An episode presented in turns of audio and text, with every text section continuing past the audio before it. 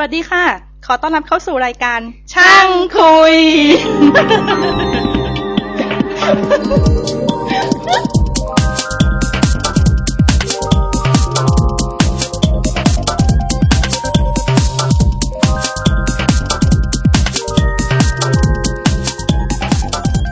สวัสดีครับภาสกรครับ สวัสดีครับพิยทัศน์ครับ สวัสดีครับวรวัตรครับ ครับ วันนี้เหลือกันสามคน ก็ ก่อนอื่นต้องขอขอบคุณบรรดาเว็บไซต์ทั้งหลายก่อนนะฮะ ที่ช่วยให้เราไปโพสต์กระทู้เอาไว้ จริง ๆ ต้องบอกว่าเป็นความดีความชอบของรายการคุยคุยเต่าคุณเอคุณยุทธ ซึ่งเขาทำไว้เขาเป็นการโพสต์ใน community ของเขา ก็ขอบคุณพันทิป .com ขอบคุณบางกอกคลาสสิกบางกอกคาคลาสสิกขอโทษนะฮะ แล้วก็ VW Showtime แล้วก็ modernbug.com Auto Square Club Unlimited PC Overclock Zone นะครับ แล้วก็สยามพอร์ตสยามพอร์ตสยามพอร์ตแวะมาดูของเราแล้วโพสต์ขึ้นหน้าหนึ่งให้เลยด้วยซ้ำนนี้ขอบคุณมาก แล้วก็เท่าที่ผมทราบก็คือ Auto Square Club ก็เป็นฝีมือของเจ้าของเว็บเองมาดูแล้วก็ชอบใจแล้วก็ไปโพสต์โฆษณาให้ ก็หวังว่าถ้ามีเรามีแฟนๆก็ช่วยกระจายต่อให้หน่อยครับ ปรากฏว่า สิ่งที่เกิดขึ้นคือปรากฏว่าคุยคุยเต่า ขณะนี้มีจำนวนคนดาวน์โหลดแซงหน้าทุกรายการไปเรียบร้อยแล้ว ภายในเวลาอันสั้น สงน่ากลัวจริงๆ แสดงว่า community ของ Volkswagen นี่มันคงไม่เล็กอะ คงจะไม่เล็กอะดาวน์โหลดไปฟังในรถเต่าครับ ก็ก็แปลกดีนะ อันนี้พูดตามตรงว่าผิดคาดเหมือนกันไม่นึกว่าคุยคุยเต่าจะมาแรงแซงขนาดนั้น ส่วนเรื่องของอาหารเนี่ยก็ก็เริ่มมีมาบ้าง ส่วนของหมอจิ๋วเนี่ยพี่จิ๋วก็ได้รับจดหมายมาบ้าง ก็ดูค่อนข้างดีแต่หมอจิ๋วกลายเป็นทางเลือกสำหรับคนที่อยู่ต่างประเทศด้วย ใครใครที่อยู่ต่างประเทศแล้วมีปัญหาปรากฏว่าไม่อยากไปหาหมอก็ถ้าไม่อยากโพสต์ก็ส่งมาที่หมอจิ๋วแต่แต่คิดว่าคุณแนะนำให้ไปหาหมอฮะแต่ว่าฟังเสริมฮะดีจกว่าริงๆจริงๆรายการอย่างหมอจิ๋วมันเป็นรายการประเภทเหมือนกับฟังไปเรื่อยๆอะเหมือนกับว่า ประดับความรู้ไว้เท่านั้นเอง แล้วถ้าวันหนึ่งมีปัญหาอ๋อเหมือนเคยได้ยินเรื่องนี้ที่ไหน แต่คงไม่เหมาะที่จะเหมาะที่จะแบบเขียนจดหมายมาถามเพื่อที่จะตั้งแต่ตั้งตารอคำตอบมั้งไม่แน่ใจเหมือนกันนะมันก็คงเหมือนรายการหรือกระทู้ทั้งหลายในในในบนอินเทอร์เน็ตอ๋อถ้ากระทู้คือเรามีปัญหาเราจะไปโพสต์ แต่ถ้าเป็นรายการฟังแบบนี้มันน่าจะเป็นทำนองว่าฟังไว้เพื่อให้ได้อะไร เหมือนกับฟังช่างคุยของเราเหมือนกันนะฟังเพื่อให้ได้ความรู้ไปเรื่อยฟังเพลินค่าเวลาๆเออ แต่ว่าอยากที่อยากได้อย่างคืออช่วยคอมเมนต์ลงไปในไอจูนด้วยก็ดีของของของช่างคุยของรายการช่างคุยเองเนี่ย ปรากฏว่าคนฟังส่วนใหญ่จะมาผ่านทาง iTunes ซะเลยเยอะ แต่ว่าไม่ได้มาผ่านหน้าเว็บละเพราะเพราะฉะนั้นก็จะเห็นว่ามีคนช่วยคอมเมนต์ของเราบน บนหน้า iTunes แล้วอ๋อแล้วถ้าคอมเมนต์เป็นภาษาอังกฤษภาษาไทยอะครับ ต้องเป็นภาษาอังกฤษเท่านั้นเหรอณเวลานี้เขาคงให้พิมพ์แค่ภาษาอังกฤษมั้งคือมันต้องมี Apple ID อะถ้าเข้าใจไม่ผิด Apple ID แล้วก็ถึงจะเข้าไปคอมเมนต์ในนั้นได้อ๋อครับ ก็ก็ขอรบกวนช่วยคอมเมนต์ให้ด้วยแล้วกันฮะ ก็ดีเหมือนกัน หรือโฆษณาให้เราด้วยก็แล้วกัน ส่วนเรามีคนที่เราจะสัมภาษณ์ ครั้งต่อไปเดี๋ยวเดี๋ยวผมไปบันทึกเทปคราวหน้า แล้วเขาถ้าถ้าไม่ผิดคือคราวหน้าก็จะคงจะเป็นรายการกลับมาที่สัมภาษณ์อีกครั้งหนึ่งเดี๋ยวเดี๋ยวถ้ายังไงผมขอไปบันทึกรายการก่อนแล้วกันแล้วจะได้ชัวร์ว่ามันใช่ไม่ใช่คือเผื่อเลื่อนเท่านั้นเองต่อไปก็เรื่องของวันนี้ วันนี้จริง ๆ อยากจะคุยเรื่องของหนังใช่ไหมเรื่องของความเป็นไปได้ว่าในจริง ๆ ที่เราดูในหนังเรื่องนี้เนี่ย จริง ๆ แล้วเนื่องจากว่าเรา พอจะมีความรู้ด้านเทคโนโลยีอยู่บ้าง เราจะมีความรู้สึกว่ามัน มันไม่น่าจะเป็นไปได้ ดูแล้วมันอ่ามันผิดปกติ แต่ว่าแต่ละคนก็มองไม่เหมือนกัน พอเราคุยเรื่องนี้เสร็จปุ๊บเนี่ยจ็อบเขาก็จะมาในแนว Matrix มาในแนวไซไฟแต่แต่ใจใจผมผมมองในแง่ของหนังธรรมดาธรรมดาอย่างอย่าง เออ ล่าสุดนี่มันเรื่องอะไรวะอ๋อเหรอนี่คือตอนที่พี่หงพูดคราวที่แล้วนี่คือตั้งใจเป็น science in movie เลย เออเออคือคืออ๋อแต่เอาที่แบบแบบเพราะผมได้ลื่ยินนๆปุ๊บเลยผมตีความเป็นเป็นเรื่องเทคโนโลยีเลยอะเอคอรับก็ไม่เป็นไรก็ไม่เป็นไร คือคือจริงๆโหมันก็เก่ามากเกินไปนะอยู่ก็อดเมลนี่ก็เก่าแล้วแต่ว่าแบบหนังหนังอย่างนั้นน่ะหนังที่เหมือนกับว่าไม่มีอะไรแต่แบบว่า ในความเป็นจริงมันเป็นไปไม่ได้นะแต่ถ้ามาแบบ Matrix ปุ๊บเนี่ยโอ้มันก็อีกเรื่องหนึ่งเลย มันก็อ๋อมันก็มันก็มันก็อีกแนวหนึ่งเออ ซึ่งหรืออย่าง Star Wars Star Trek ก็ไปอีกอีกแนวหนึ่งเลยครับแล้วจริง ๆ แล้วผมก็เลยไหนๆถ้าพูดถึงเรื่องหนัง เราควรจะสนับสนุนหนังไทยกันบ้าง ก็เลยไปเตรียมดูหนังไทยมาบ้าง แล้วก็ลองลองมาเดี๋ยวจะลองมาคุยกันเรื่องความเป็นไปได้ทางเชิงวิทยาศาสตร์ แล้วก็เทคโนโลยีในหนังไทยอะไรอย่างเงี้ยครับ ดูมาสองสามเรื่อง แนะนำตัวในตัวเรื่องก่อนว่าอ้มีเรื่องอะไรบ้างนั้นนะนะฮะที่ผมจริงๆแล้วผมเรื่องล่าสุดที่ดูเรื่องเกิดมาลุยอะอ่าฮะ คนผู้กำกับคนเดียวกัน หรือว่าทีมงานสร้างคนเดียวกันกับองค์บากอะครับอ๋ออืมไอ้ต้มยำกุ้งผมก็ดูองค์องค์บากผมก็ดูครับงั้นมันเป็นหนังที่เราไม่ดูเลยนะเอ้ยแต่เกิดมาลุยเนี้ยผมดูไปครึ่งหนึ่งไม่ถึงครึ่งหรอกแต่ว่าก็ดูเหมือนโอเคนะ มีเหมือนกับใช้เทคโนโลยีมาแบบพวกค้ายาเสพติดอะไรเงี้ยครับ เข้ามายึดหมู่บ้านเพื่อจะ เป็นตัวประกันหมู่บ้านหมู่บ้านหนึ่งเป็นตัวประกันเพื่อให้แลกตัวกับหัวหน้าพ่อค้ายาเสพติดเพิ่งถูกที่ถูกจับไปอะไรเงี้ยเนื้อเรื่องมันก็จะคลาสสิกหน่อยนึงอะแต่ว่าก็ผมก็ว่าทำได้ดีอะฮะคำว่าคลาสสิกคือเก่าใช่ไหมคือแบบเนื้อเรื่องมันเบสิกใช่ไหมอะมาแบบมาจับตัวประกันแล้วก็เพื่อให้เอ่อแลกแลกกับผู้แล้วยังไงแล้วประเด็นของจ็อบจะบอกว่ามันมันน่าสนใจยังไง หรือเทคโนโลยีมันยังไงอะ จะบอกว่าคือบางทีอะหนังทำทำอะฮะเรื่องมันอาจจะง่าย ๆ ก็ได้ แต่ว่าผู้กำกับอะทำให้น่าสนใจแล้วน่าติดตามหรือเปล่า เราสนุกหรือเปล่านะฮะโอเค หนังไทยเนี่ยบางทีหลายครั้งเนื้อเรื่องอาจจะแบบเบสิกเบสิกอะครับอืมแล้วก็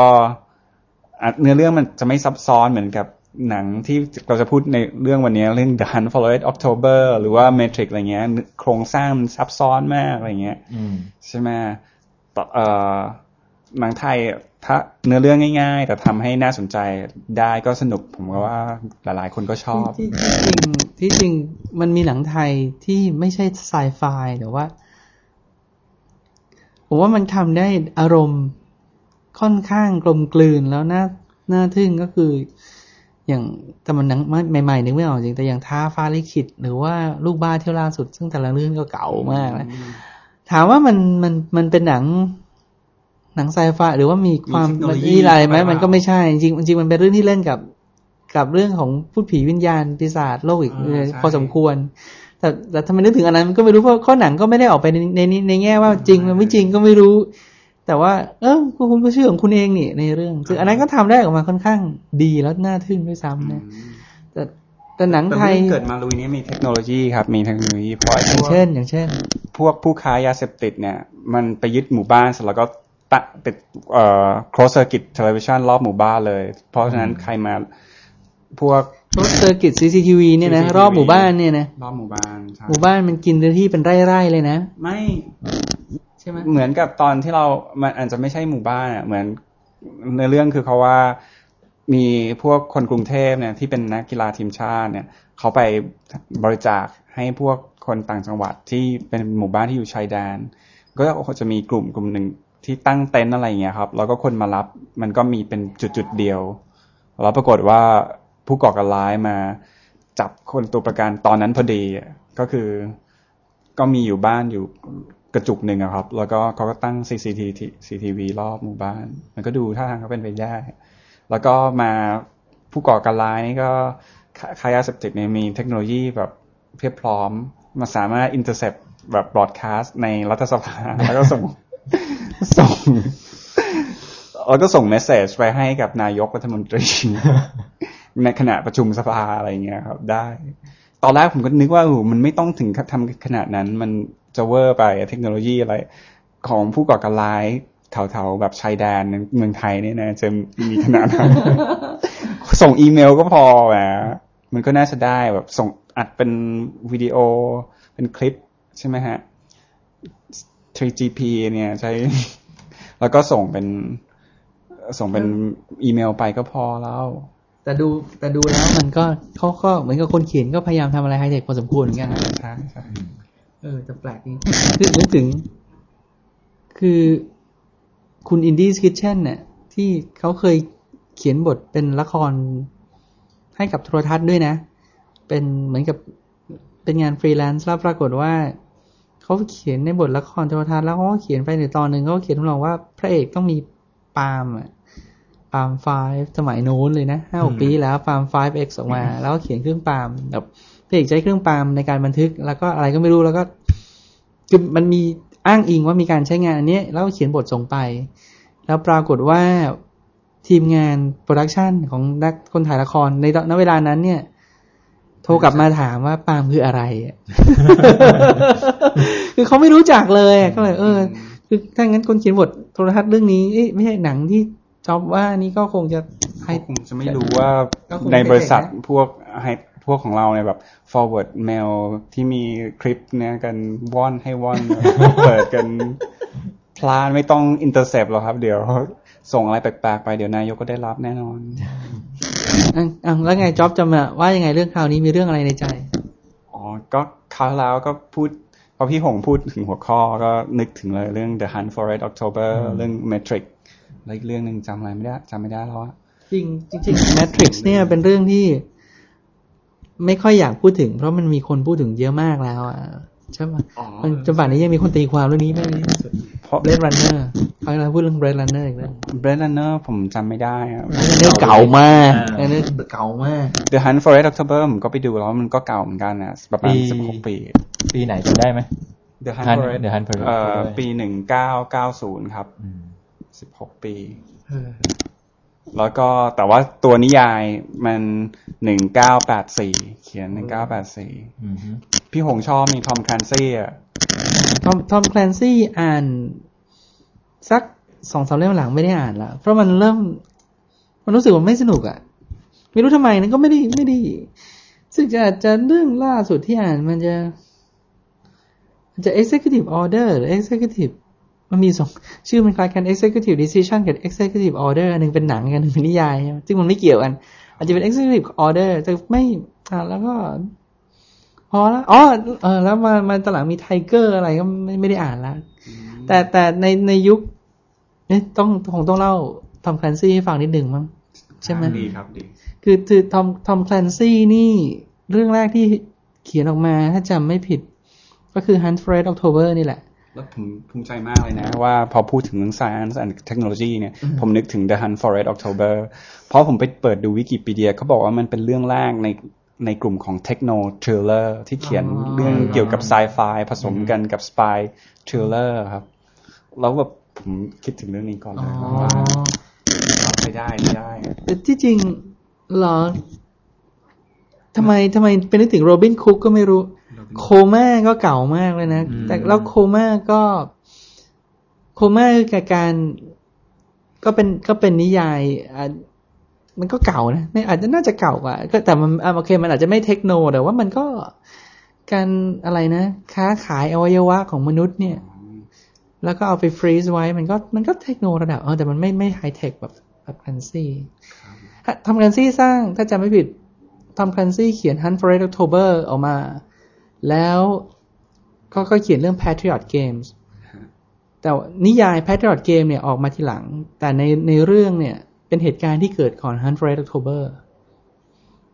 ทันใช่ไหมอืมฮึคือเขาเขียนนิยายย้อนหลังกลับไปอะอ่าฮะเพราะว่าในในก็ไม่รู้เขาทำได้ยังไงนะ เพราะว่าตอนนี้เขาเขียน Hunt for Red October เนี่ยก็บอกไว้เลยเนี่ย ว่าพระเอกพระเอกในเรื่องนั้นคือแจ็คไรอันหลายคนแบบอ๋อแจ็คไรอันผ่านเหตุการณ์นี้มาแล้ว ซึ่งจริงนิยายเล่มนี้เป็นเล่มแรกไงก็เลยก็อ่านแล้วก็งงๆว่าทำไม เอ๊ะทำไมเล่มนี้มันถึงเล่ม เหมือนกับ เหมือนกับมันมีในใจว่ามันจะแต่งนิยายออกมายังไงแล้วอะอ่า แล้วเขาก็ไปเขียน Patriot Game พอ Patriot Game เสร็จ โอ้โหจำไม่ได้ อันจริงเปิดเปิดอาจจะเห็น มันก็จะมีซีรีส์จากนั้น The Cardinal The Kremlins Cardinal The Kremlins ก็เป็นอีกเป็นตอนที่สามแล้วหลังจากนั้นก็มี without Remorse เนี่ยพูดถึงตัวละครย่อยตัวหนึ่ง ซึ่งอยู่ในเป็นเป็นเป็นเรื่องราวของอีกคนหนึ่งเป็นด้านด้านมืดของแจ็คไรอันคือไม่ใช่ไม่ใช่แจ็คไรอันเป็นตัวละครอีกตัวหนึงที่คอยช่วยแจ็คไรอันตลอดเวลา แต่ว่าเหมือนกับว่าเป็นเป็นคนที่ทำ dirty work ให้กับ CIA งานในผู้จารกรรมจริง หรือว่าพวกที่ต้องบุกไปรัสเซีย เพื่อไปชิงตัวประกันบุกไปรัสเซียเพื่อไปทำอะไรอย่างเงี้ย ก็จะมีคนเนี้ยเหมือนกับเป็นตัวละครแบบโคตรเก่งเลยอยู่ตัวหนึ่ง แล้วก็ใน Without Remorse เนี่ย เป็นเป็นเรื่องที่ที่ทอมคลนซี่เอาเคลลี่ถ้าจำไม่ผิดชื่อเคลลี่เอาคนเนี้ยเอ๋อจอห์นคลาร์กคือในในตอนหลังเขาเปลี่ยนชื่อเป็นจอห์นคลาร์กแต่ว่า เขาพูดถึงว่าก่อนที่คลาร์กจะเข้ามาอยู่ใน CIA เนี่ย คนคนนี้ไปทำอะไรมาก่อน เหตุการณ์ Without Remorse ก็เป็นการย้อนอดีตสักสิบยี่สิบปีก่อนหน้านี้ แล้วก็เล่าให้ฟังว่าตัวละครตัวนี้เดิมทำอะไร แล้วเจอเหตุการณ์ยังไงอืมแล้วไปถึงตอนท้ายก็เข้า CIA อืมแล้วถ้าจำไม่ผิดก็คือคนที่ recruit คนที่รับรับเคลลี่เข้ามาอยู่ใน CIA ก็คือพ่อของแจ็คไ r อันหรือว่าอะไรทำนองเนี้ยก็คือเป็นการเออเอาของเก่ามาขายขั้นเรื่อง Without Remorse จริง Without Remorse สนุกนะ ถ้าเกิดคนชอบ ชอบที่มันไม่ไม่ไฮเทคมากนะเป็นเป็นนิยายบูที่สนุกอีกเล่มหนึ่งแล้วทำคลันซี่ก็ค่อยมาเขียน หลังจากนั้นมันจะมีอะไรที่ออกมาเป็นมี The Sum of All Fears อืมฮะมีมี Death Death of Honors แล้วมี Executive หลายหลายเรื่องทำเป็นหนังอืมอ่า คือคือพวกนี้ถ้าถ้าเป็นตัวละครตัวเดียวกันหมดเลย ก็มี Alex Baldwin เล่น The Hunt for Red October อ่า Patriot Game แล้วก็อะไรนะ Harrison Ford เล่นเล่นอีกเรื่องหนึ่ง แล้วก็ Sum of All Fear เอ่อ Ben Affleck เล่นอืมเพลง President Danger อ่าใช่ใช่ใช่ใช่แต่แต่ที่จริง เท่าที่อ่านอ่านมา ไอ้ไอ้ตอนที่เขาไม่ได้ทำหนังอะ Cardinal of the Kremlin สนุกมากนะจำได้ว่าเป็นอาจจะเป็นเล่มนี้กับ The Clear President Danger ในความรู้สึกชอบทั้งสองสองเรื่องเลย แต่ว่า Cardinal of the Kremlin นี่มันเป็นเรื่องของ สหรัฐกับรัสเซีย ซึ่งณเวลานี้สร้างมามันเหมือนกับว่ามันเก่าแล้วเขาก็เลยไม่สร้างกัน แต่แต่เล่มนั้นสนุกแล้ว ในถ้าคนอ่านน่าจะรู้สึกคล้ายๆกันคือ Hunt Hunt for Red October Hunt for Red October แล้วก็ Clear and Present Danger แล้วก็ The Cardinal of the Kremlins เนี่ยแจ็คไรอันเป็นแค่ตัวประกอบ เป็นตัวเชื่อมให้เหตุการณ์ทั้งหมดมันมาต่อกันนะแต่ไม่ใช่พระเอกซะทีเดียวอะน้ำหนักไม่เยอะ น้ำหนักไม่เยอะ ในขณะที่ถ้าเป็นหนังปุ๊บไม่ใช่แล้วแจ็คไรอันเป็นตัวโฟกัสเลยอืมแล้วก็เลยมันแต่ด้วยความเป็นหนังก็คงต้องทำอย่างนี้นเลยพูดถึงเทคโนโลยีเนี่ยผมว่า The Hunt for Red October ใช้เทคโนโลยี เรามี detail ของเรื่องเทคโนโลยีเยอะสุดแล้วอะน่าน่าจะใช่เห็นค่อนข้างเห็นด้วยน่าจะใช่อันนี้อาจจะเป็นจุดเด่นอันหนึ่งของหนังของทอมแคลนซี่เอ้ยนิยายของทอมแคลนซี่ก็ได้นะที่ให้รายละเอียดเกี่ยวกับ พวกเทคโนโลยีหรือว่าไอ้รายละเอียดเกี่ยวกับสิ่งตัวประกอบไอ้องค์ประกอบต่างๆของของเรื่องราวต่างๆค่อนข้างเยอะทั้งในทั้งในแง่การเมืองแล้วก็ทั้งในแง่ของตัวฉากตัวอะไรเองใช่ไหมอ๋อครับ ใช่ใช่ก็จะจะพูดต่อเรื่องเดี๋ยวนะถ้างั้นต้องเล่าเรื่อง Hunt for Red October ก่อนสิ มันมีคนยังไม่ดูอีกไหมเนี่ย คนที่ฟังเราผมว่านะครับ เพราะว่าคนฟังของคร่าเราวๆนี่พวกอายุเท่าไหร่ไม่รู้ เออช่วยพิมพ์มาบอกก็ดีเหมือนกัน ก็ เล่าเล่านิดนึงเอ่อก็ถ้าเกิดจริงๆแล้วเนี่ย The Hunt for Red October ที่ผมจำได้ดีเนี่ย เพราะว่าผมดู HBO มันเพิ่งมาฉายอะน่าจะฉาย rerun เมื่อประมาณปีสองปีที่ที่ผ่านมาเนี่ยนะ The Hunt for Red October พูดถึงเหตุการณ์เรือดำน้ำชื่อ Red October ซึ่งมีกัปตันชื่อมาร์โครามิอุสเออเรมิสจำได้ว่าเรมิสเออเรมิสแสดงโดยฌอนคอนเนอรีครับเรมิสตัดสินใจ นำเรือ Red October เป็นเรือดำน้ำที่มีที่มีเทคโนโลยีในกะการขับเคลื่อนใหม่สุดแบบที่เขาเรียกว่า stealth technique ครับก็คือไม่เราใช้ได้ใช้เขาเรียกว่าแทนที่จะใช้ใบพัดหมุนมอมอเตอร์หมุนใบพัดเขาเรียกใช้ว่า magneto hydrodynamic propulsion นะฮะครับก็คือเออถ้าเอาเอาถ้าเล่าเรื่องย่อ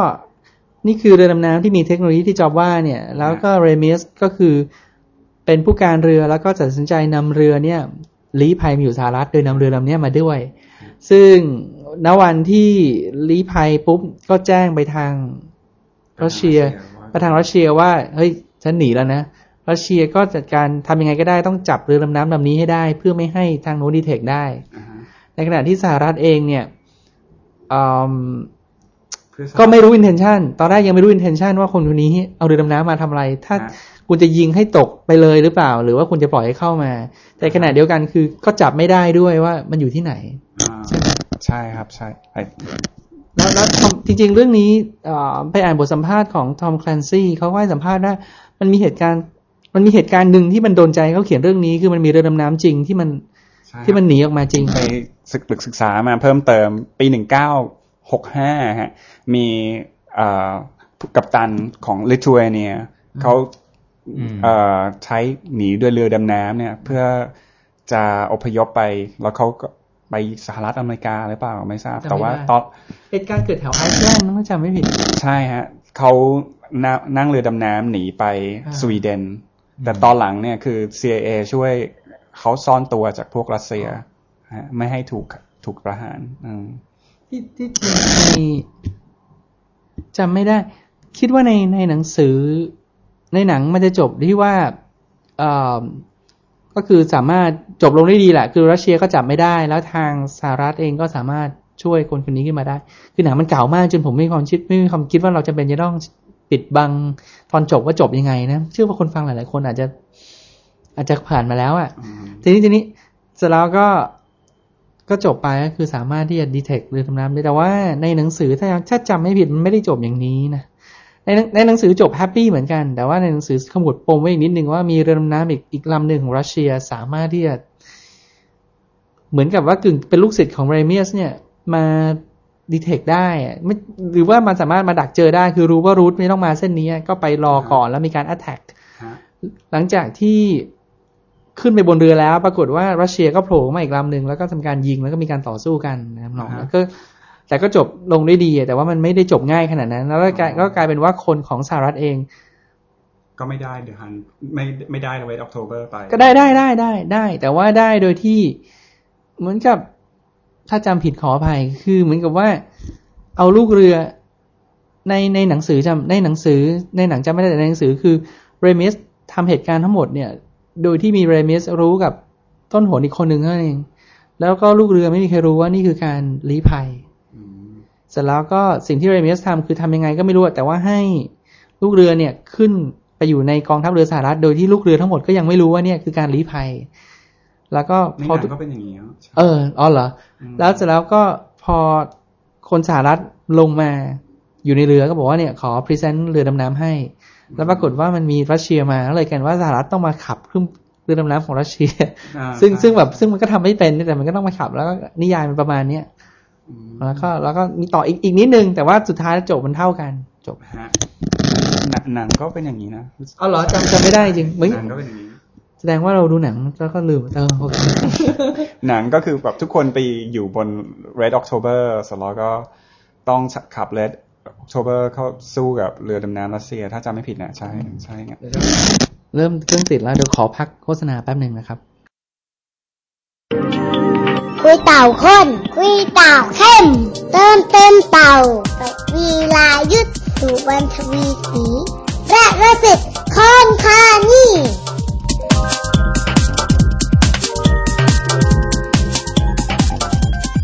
รีบซื้อนะครับ มีลูกเผื่อจะให้ลูกเล่นในอนาคตก็รีบซื้อซะ โดยช่างคุย .com ต่อแล้วครับไหนเมื่อกี้จ๊อบบอกว่าจะเล่าเรื่องอะไรต่อนะ อ๋อ เรื่องไอ้ Magneto Hydrodynamic Propulsion ชื่อมันสุดหรูอะยาวมาก ชื่อเล่นๆมัน Caterpillar Drive อะในในหนัง เขาพูดว่า Caterpillar Drive ด้วย ก็ก็คือมันใช้อ่าระระบบไฟฟ้าหรือแม่เหล็กอะไรสักอย่าง induce ให้ทะเลเนี่ยซึ่งมันมีประจุอยู่แล้วใช่ไหมฮะมีโพแทสเซียมโซเดียมคลอไรด์อะไรเงี้ย ให้มันเป็นประจุไฟฟ้า เราจะได้ไหลผ่าน jet propulsion เนี่ยเพื่อผลักตัวเรือดำน้ำไปข้างหน้า แล้วมันไม่มี moving part มันก็เลยแบบเงียบมากไม่มีเสียงใช่ เพราะอยู่ในในน้ำเนี่ยวิธี detect ก็ใช้โซน่าใช่ไหมครับใช่โซน่าก็คือ sound สักอย่างหนึ่ง detect แต่พอไม่มีเสียงปุ๊บมันก็ detect ไม่ได้ก็เป็น มันก็กลายเป็นเรือดำน้ำล่องหนไปอ่าฮะสเตลเทคนิคแล้วผมลองไปรีเสิร์ชเพิ่มเติมอืมมันทำได้มันมีจริงๆเอ่อเมื่อปี 1990เนี่ยระบบ บริษัทมิ t ซูบิชิเขาทำเรือเรือที่ใช้ระบบ Caterpillar Drive นะฮะเป็นเรือดำน้ำเหมือนกัน ไม่ใช่เรือดำน้ำเรือน่าจะเป็นเรือธรรมดาอ่าฮะนะแต่ทีนี้ปรากฏว่าจริง ๆ แล้วเนี่ย พอมี induce ให้ทะเลเนี่ยมีประจุไฟฟ้า ปรากฏว่าไฮโดรเจนมันแยกตัวออกจากออกซิเจน กลายเป็นแก๊ส bubble ขึ้นมา ก็เลยมีเสียง สุดแล้วก็ไม่ silent จริง ๆ แล้วอ๋อแล้วปรากฏว่าจะ induce ให้มีพลังไฟฟ้าในน้ำทะเลมีไฟฟ้าเนี่ยต้องใช้พลังงานไฟฟ้าเยอะมากมหาศาลไม่มันไม่คุ้มคุ้มกันเนี่ยกับการที่จะเอา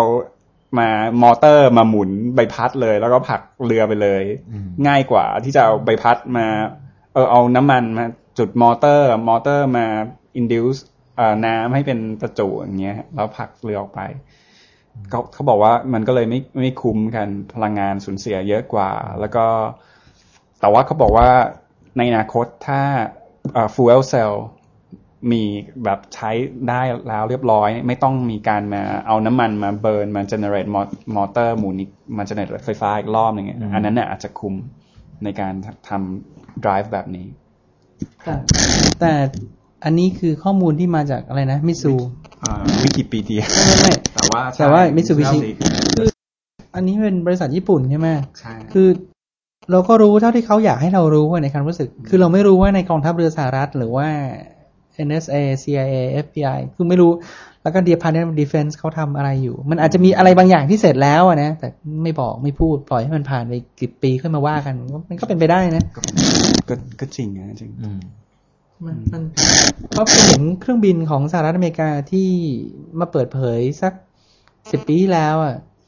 แล้วหน้าตามันไม่เหมือนเครื่องบินเนี่ย คือตอนนั้นอยู่ออสเตรเลียแล้วมันดูข่าวแล้วเห็นเหมือนกับว่าก็เปิดเผยให้ดูแต่เฮ้ยนี่เครื่องบินเหรอวะแล้วก็เลยมัน ก็เลยเกิดข้อสงสัยอ๋อไอ้ที่แบบถ่ายรูป UFO ถ่ายรูปยานแล้วแบบไม่มีใครยืนยัน ไม่มีใคร confirm จริง ๆ มันอาจจะเป็น มันมันคืออาจจะเป็นบางคนแอบเห็นเครื่องบินบางบางอย่าง ซึ่งมันเป็นโปรเจกต์ลับของเขาเขาก็ไม่พูดเท่านั้นเองแล้วเขาก็ไม่ confirm ไม่อะไร แต่เราดูไม่ออกเพราะหน้าตามันไม่เหมือนเครื่องบินเลยจริงๆไงไอ้เครื่องบิน stealth หรือเปล่าครับ ที่ไม่ไม่ เครื่องบินหนังอย่าง True Lies เครื่องบินอย่างนั้นมีจริงป่ะเพิ่งนึกขึ้นมาได้ Harrier เหรออ่ามีอ๋อนั่นของจริงนั่นของจริงเลยเหรอะอ๋อไอ้ขึ้นลงอย่างนี้ของจริงเลยใช่อันนี้ไม่รู้เลยกองทัพอังกฤษใช้กองใช่ไหมทัพอังกฤษใช่เป็นเครื่องบินของไม่ไม่ไม่รู้นี่ธรรมดาเลยใช่ไหมนั่นสิบธรรมดาสิบกว่าปีแล้วนะมีแต่แต่ไม่ร่วมบินอย่างนั้นอย่างที่เห็นในหนังจริงๆหรือเปล่านะอันนั้นไม่รู้แต่ว่าเครื่องบินรุ่นนี้เนี่ยขึ้นลงในแนวดิ่งอะขึ้นลงอ่าใช่มันก็เรื่องจริงมันคือทำได้อะแต่ว่ามันก็เปลืองหาเปลืองน้อยน้ำมันมหาศาลเลย หรือเปล่าไม่รู้เขาก็ใช้กันนะเขาเขาก็ใช้กันแบบปกติเลย แล้วก็ Harrier นี่ก็ขายดีด้วยนี่ใช่ว่าหลายเออบ้านเราก็ใช้กันเยอะนะมันคืออะไรพูดถึงอะอะไรไรเออไอ้อะไรมอเตอร์ไซค์อะไม่ใช่ไฮเออร์เล็กซัสรถยนต์รถยนต์นี่หนังไม่รู้จริงๆนะแบบคนฟังหัวเราะถ้าคนฟังต่างคนต่างไม่รู้อะไรที่แบบเขารู้กันทั้งนั้นเลยก็ ที่จริงพูดถึงเรื่องแล้วไง hand freight cover จ็อบจ็อบจ็อบจะว่าอ๋อก็ไม่ว่าอะไร แต่ว่าบริษัทมิ t ซูบิชินี่เขาก็ทำเรือเยอะเนาะอย่างวันก่อนผมไปเที่ยวนั่นน่ะไอ้ท้ายเรือแม่กลองพวกเอ่อปากแม่น้ำเจ้าพระยาครับ เรือลบหลวงแม่กลองอืมอันนั้นลำนั้นก็มิซูบริษัทมิ t ซูบิชิสร้างให้ แล้วก็ตอนนี้ก็ปลดประจำการเป็นพิพิธภัณฑ์แล้วอืมถ้าอย่างถ้าอย่างนั้นไอ้ตัวจะบอกว่าอะไร ถ้าอย่างนั้นว่า hand freight cover ก็คือสรุป เป็นเทคโนโลยีไอ้เรือดำน้ำมันจริงๆทฤษฎีเป็นไปได้ แต่ในทางปฏิบัติยังไม่ไม่เหมาะสมในทางปฏิบัติ ครับผมทำครับผมได้ใช่ทำได้ก็แพงเกินเหตุ หนังเทคโนโลยีหลาย ๆ เรื่องก็ส่วนมากก็จะเป็นอย่างเงี้ยก็จะเอาเทคโนโลยีใหม่เอี่ยมล่าสุดเลยมาอืมมาสมมุติว่ามันเป็นจริงแล้วทุกคนใช้ได้หมดแล้วอะไรเงี้ยเราจะทำให้ชีวิตประจำวันของเราเปลี่ยนไปยังไงอะไรอย่างเงี้ยอืม ครั้งที่แล้วจ๊อบพูดถึงกาตาก้าด้วย ใช่ใช่ไหมใช่วันนี้จะเตรียมมาเล่าเรื่องนี้ด้วยหรือเปล่าไม่ได้เตรียมเลยแต่พูดได้ก็ได้ว่าเพราะว่ากาตาก้าก็เหมือนกันก็ใช่ไหมเดี๋ยวเดี๋ยวเดี๋ยวคาตาแก้วไม่รู้จักหนังเกี่ยวกับอะไรหนังเก่าขนาดไหนอ๋อเฮ้ยหนังหนังเก่า หนังใหม่กว่า The Hunt for Red October คือไอ้พวกสหรัฐอเมริกาเนี่ย พอมันมีข่าวอะไรจริงๆ ทางวิทยาศาสตร์ปุ๊บ มันก็จะเริ่มทำเป็นหนังผมว่าใช่นะจริง ๆ มีหลายเรื่องนะ ไม่ใช่เฉพาะเรื่องนี้นะแต่แต่เอาเรื่อง Gattaca ก่อนกาตาก้าเนี่ยคือตอนนั้นมี โปรเจกต์ Human Genome อ่า Genome มัน popular ขึ้นมา ก็คือว่าเป็นโปรเจกต์ทางการแพทย์นะฮะอืมเขาพยายามทำแคตตาล็อกของ DNA ของทุก DNA strain ของทุกคนเอ่อของทุก DNA ในมนุษย์ของอืมของมนุษย์ เพื่อจะได้วินิจฉัยว่าคนเราจะคนไหน DNA ตัวไหนมันทำให้เป็นมะเร็ง DNA ตัวไหนทำให้เป็นโรคทำให้อายุยืนอะไรเงี้ยอือฮึ DNA ไหนที่ทำให้เป็นคนฉลาดอะไรเงี้ยแล้วก็มันก็อาจจะทำให้มีการเอ่อเทคโนโลยีเรื่องเอ่ออะไรนะ genetic engineering อือฮึสามารถ engineer คนได้อะไรเงี้ย เกิดมาให้มี 12 นิ้วในเรื่องมีนักเปียโนคนหนึ่งอ่าถูก engineer ให้เกิดขึ้นมามีนิ้ว 12 นิ้ว แล้วก็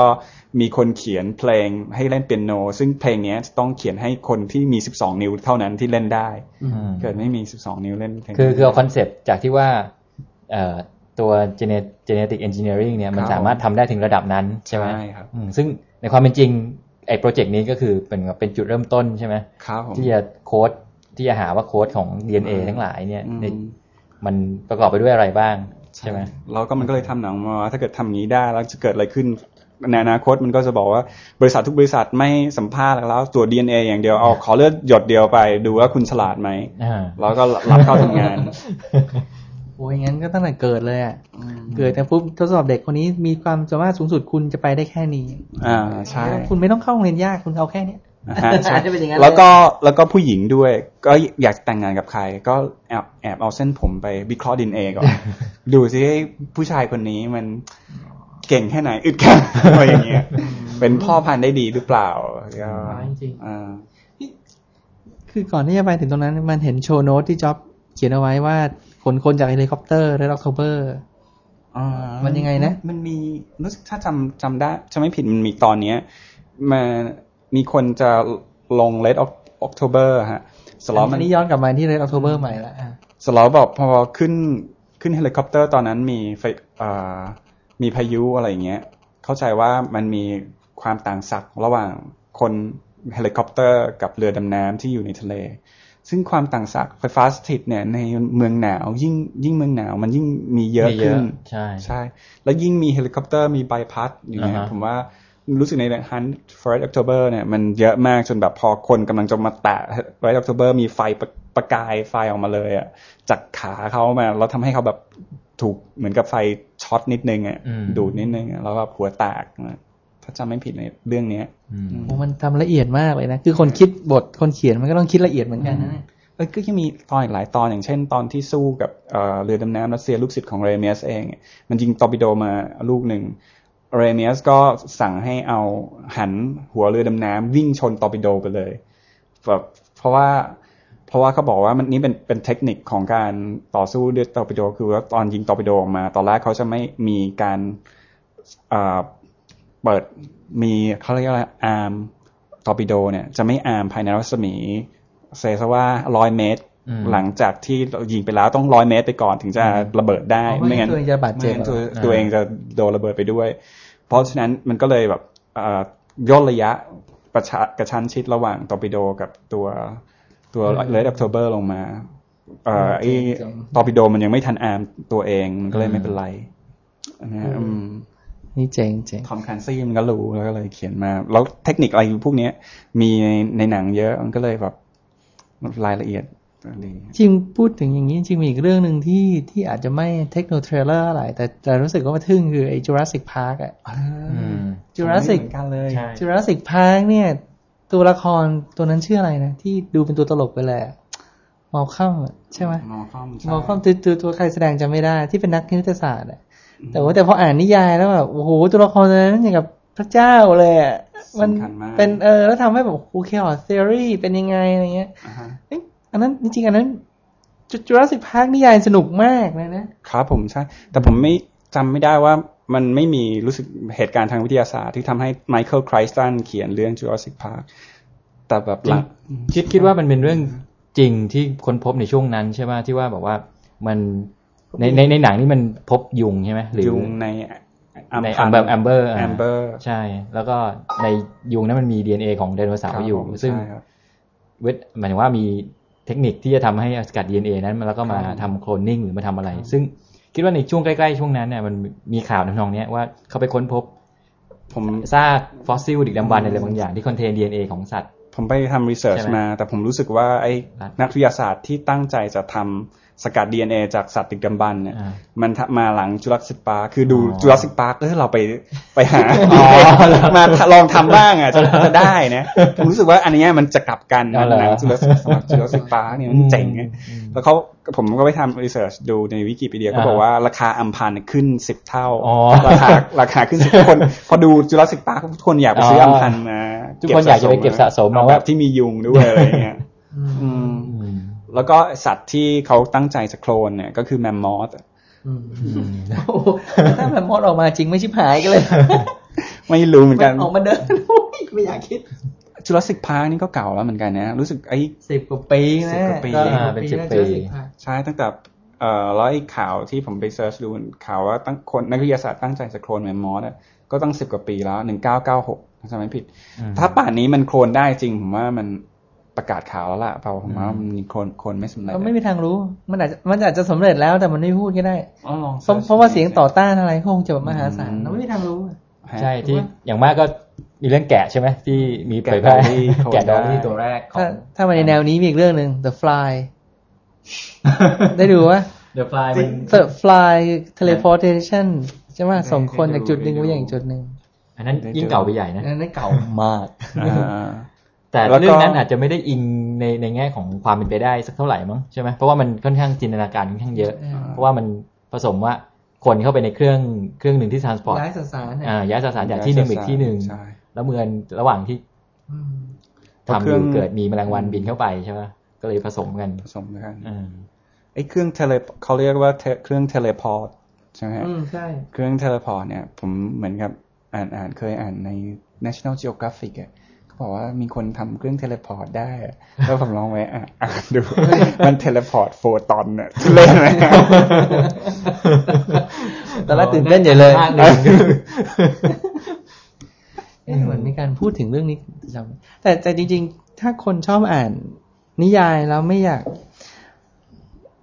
มันผมคือไม่รู้ว่าคนฟังแต่ละคนอ่านกันขนาดไหนนะ ถ้า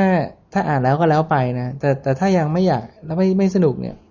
ไม่ใช่ถ้าอยากลองเริ่มอ่านเนี่ยผมว่า Tom Clancy เนี่ยครึ่งแรกน่าเบื่อพอสมควรนะถ้าใครจะอ่าน Tom Clancy เนี่ยไม่ค่อยไม่ค่อยตื่นเต้นเท่าไหร่ แต่ถ้าอยากจะอ่านว่า Jurassic Park เป็นเรื่องที่สนุก ขนาดว่าขนาดว่าอ่านหนังดูหนังมาแล้วก็คือมันมันมีมันมีบางส่วนที่ที่หนังเขาตัดสินใจตัดทิ้งไป เพราะว่าถ้าอธิบายมันจะกลายเป็นน่าเบื่อผมเข้าใจว่าอย่างนั้นเขาก็เลยเขาก็เลยตัด part นั้นทิ้งไปแต่ว่า ถ้าคุณชอบอ่านแล้วชอบอะไรที่แบบ ต้องนั่งคิดเนี่ยผมว่า Jurassic Park ทำได้ทำได้ไม่เลว แล้ว Jurassic Park พอต่อ The Lost World ก็สนุกอืมถัดจาก Jurassic Park ก็มีคน The Lost World ในนิยาย ก็ก็ยังมีตัวละครอีกตัวหนึ่งซึ่งซึ่งทำหน้าที่แทน Malcolm ก็คือเป็นอธิบายความเป็นไปได้ของการ observe อะไรอย่างเงี้ยนึกถึงทฤษฎีความไม่แน่นอนไฮเซนเบิร์กเลยอะฮะที่หรือหรือโชรดิงเจอร์ก็ ทฤษฎีความไม่แน่นอนคือบอกความน่าจะเป็นว่ามีความน่าจะเป็นว่าอนุภาคนี้จะอยู่ตรงนี้มีความน่าจะเป็นเท่าไหร่ใช่ป่ะแล้วมันจะมีอีกอันหนึ่งทฤษฎีของโชรดิงเจอร์ที่บอกว่าเจอแคทป่ะเออ insert Schrodinger's cat ที่บอกว่าคุณไม่สามารถเอาแมวตัวนี้ใส่เข้าไปในกล่อง แล้วคุณแล้วก็ยังใส่บอกตำแหน่งว่าไม่คุณไม่สามารถบอกได้มันมีชีวิตหรือไม่มีชีวิตเออใส่ก๊าซพิษลงไปด้วยเออแล้วแมวตัวนั้นเนี่ย อาจจะตายหรือไม่ตายก็จริงๆมันมีแค่สองฐานะได้คือถ้ามันไม่ตายมันก็ก็ก็ต้องอยู่ครับอ่าแต่ Schrodinger บอกว่าไม่สามารถ ไม่สามารถบอกได้หรือเปล่าวะไม่ไม่สามารถบอกได้จนกว่าเราจะเปิดมาอ่าเห็นแล้ว ถ้าเห็นแมวตายก็คือไม่ตายเออแต่ถ้าไม่เห็นเนี่ยบอกไม่ได้เขาบอกอย่างนี้เออก็รู้สึกจะเป็นอันนี้ คือคือในในในใน The Lost World มีการแตะตรงนี้อีกนิดนึงเขาบอกว่าทันทีที่คุณ เหมือนกับมีคนบอกจำจำได้มันให้คิดคือมันผม The Lost World ทุกคนก็คงจะรู้ว่าคือสุดท้าย Jurassic Park เมื่อจบไปแล้วเนี่ย นึกว่าสัตว์พวกนั้นมันก็กลายพันธุ์มันก็ยังอยู่ต่อ The Lost World คือกลับไปที่จุดนั้น แล้วก็ไปดูว่าเฮ้ยมันไม่ได้ตายไปนะ มันอยู่ต่อ มันยังมีสัตว์ที่มีตัวชีวิตอยู่ต่อ แล้วมันจะจะทำอะไรกับมันยังไง แล้วก็มีนักวิทยาศาสตร์คนหนึ่งซึ่งเข้าไปในกลุ่มนี้ด้วยบอกว่าแค่คุณเดินเข้าไปในจุดนั้น แล้วทำ to observe เนี่ย คุณก็กลายเป็นส่วนหนึ่งของของระบบอะซึ่งทำให้ เออเฟนก็บอกว่าคุณทำให้ระบบมันใช้ไม่ได้ไปแล้วใช้ไม่ได้เออนั่นก็ก็คือเอ่อ Heisenberg uncertainty principle บอกว่า อะไรสักอย่างหนึ่งเออลืมลืมแล้วเรื่องนั้นลืมแล้วมันการวัดมันมีเกี่ยวกับการวัดความไม่แน่นอนว่ามันมีสามารถวัด ไอความแน่นอนของการวัดเนี่ย มันจะถูกอ่าเกี่ยวข้องกับตัวที่หเครื่องมือที่ไปวัดด้วยวัด position ของอ่าอิเล็กตรอนใช่คุณจะไม่ไม่มีทางวัดได้ เพราะถ้าเกิดคุณมองมันเห็นก็แปลว่ามีแสงไปกระทบอ่าซึ่งแสงอนุภาคโฟตอนไปกระทบกับอิเล็กตรอนอิเล็กตรอนก็ move แล้วใช่จากเพราะฉะนั้นที่ของตัวเองแล้วไม่สามารถวัดตำแหน่งที่แน่นอนได้ไม่สามารถ ที่ค่า Momentum น้อยกว่าอันหนึ่งตัวอืม constant อันหนึ่งเนี่ยรู้สึกครับผมก็เดี๋ยวเดี๋ยวเดี๋ยวเดี๋ยวจะเริ่มเริ่มลึกเกินไปละแต่ว่า Hunt Fred Hober สรุปแล้ว แล้วเราก็ไปแตะเรื่องกาติก้าใช่ไหมกาตกากาตกากาตกาความเป็นไปได้ของเทคโนเป็นโลไปยีแล้วมันเป็นไปได้ก็คือเป็นไปได้ ครับผมเออ ผมมีเพื่อนทำเรื่อง human genome ด้วยนะอืมตอนนี้แต่อยู่ฝรั่งเศสอะครับแล้วอีกคุณถ้าไหนๆก็มาถึงตรงนี้แล้ว แล้วก็มาถึงเรื่อง Jurassic Park อืมคือจะแนะนำก็คือถ้าจะไปดูแล้วมีความชอบ Jurassic Park แล้วก็อีกอันหนึ่ง The Abyss อ๋อโอ้เดี๋ยวเดี๋ยวเดี๋ยวจูราสสิกพาร์คเนี่ยไอไอสัตว์แมมมอสเนี่ย ผมอ่านเพิ่มเติมแล้วคือที่เขายังโคลนไม่ได้เขามีปัญหาที่ว่าเขาไม่สามารถเก็บ DNA ได้มากพอติดอืมอืม DNA มันอาจจะขาดไปบางสแตรนอะไรเงี้ยครับ แต่ในเรื่องจูราสสิกพาร์คนี่เขาเอาสแตรน DNA กบมา replace บางส่วน แต่ว่าสงสัยของจริงทำไม่ได้นี่มันยังไม่ได้เหรอฮะโอเคอืมไปไม่มันคลิก นอกเรื่องนิดเดียวจำคลอสอีชานนได้ไหมคนที่คิด Shannon's Shannon Limit Theory Shannon Shannon Theory คนที่บอกว่าอะไรนะ Shannon Channel theorem เอ่อคนที่ไปเรื่องของการซัมเอ้ยไม่ไม่การ Sampling rate เออมันจะบอกว่า limit Shannon Limit จะบอกว่าคุณสามารถส่งข้อมูลที่สูงสุดในในความถี่นี้เท่าไหร่ใน ในในย่านความถี่หนึ่งเนี่ยคุณสามารถส่งข้อมูลได้สูงสุดเท่าไหร่นะน้องเนี่ยอ่าฮะ Claude E. Shannon เนี่ยเป็นอัจฉริยะคนหนึ่งแต่ว่าคนจะไม่ค่อยรู้จักทฤษฎีตอนที่เขาจบ ปริญญาตรีเนี่ยกลายมาเป็นดิจิตอลทฤษฎีถ้าจำไม่ผิดคือคือไอ้ไอ้พวก AND gate NOR gate อะไรเนี่ย นั่นคือชานนทำชานนเป็นทริคแล้วก็ชานนมาจบ แล้วก็ชานนข้ามปริญญาโทแล้วมาทำเอกเลยเขาให้ทำเอกได้เลย ทฤษฎีปริญญาเอกของชานนเนี่ยเป็นเรื่องทำนองนี้นะ เหมือนกับว่าเราจะสามารถ forecast อะไรบางอย่างได้ ถ้าเรารู้ DNA ทั้งหมด แต่ณเวลานั้นชานนอนจบเปริญญาเอกวันปี 1940 30กว่ากว่าอะไรนองเนี้ย1930 3940ก่อนสงครามโลกครั้งที่สองแล้วปรากฏว่าชานนอนก็คือคือมันที่ไปอ่านว่าเหมือนกับเคยเจอว่ามีคนบอกว่า มีคนถามชานนอนว่าเอ๊ะทำไมสงสัยทำไมชานนอนไม่ดังไปกว่านี้ไงถ้าจิสิสปริญญาตรีของคุณกลายเป็น subject ให้คนสามารถไปทำบูลีน ไปทำเรื่องดิจิตอลได้เนี่ยปริญญาเอกคุณยิ่งต้องเจ๋งมากปรากฏว่าไปแตะตรง DNA ซึ่งชานนบอกว่าณเวลานั้น มันมันพิสูจน์ไม่ได้หรือมันทำไม่ได้เลยว่าที่ไอ้ปริญญาเอกของผมที่ทำอันเนี้ยปริญญาเอกของเขาของเขาเบสว่า DNA มันนับได้หมด แต่ในเมื่อณเวลานั้นเทคโนโลยีไม่สามารถทำได้เนี่ยมันก็เลยไม่สามารถทำอะไรต่อกับปริญญาเอกเขาได้ แต่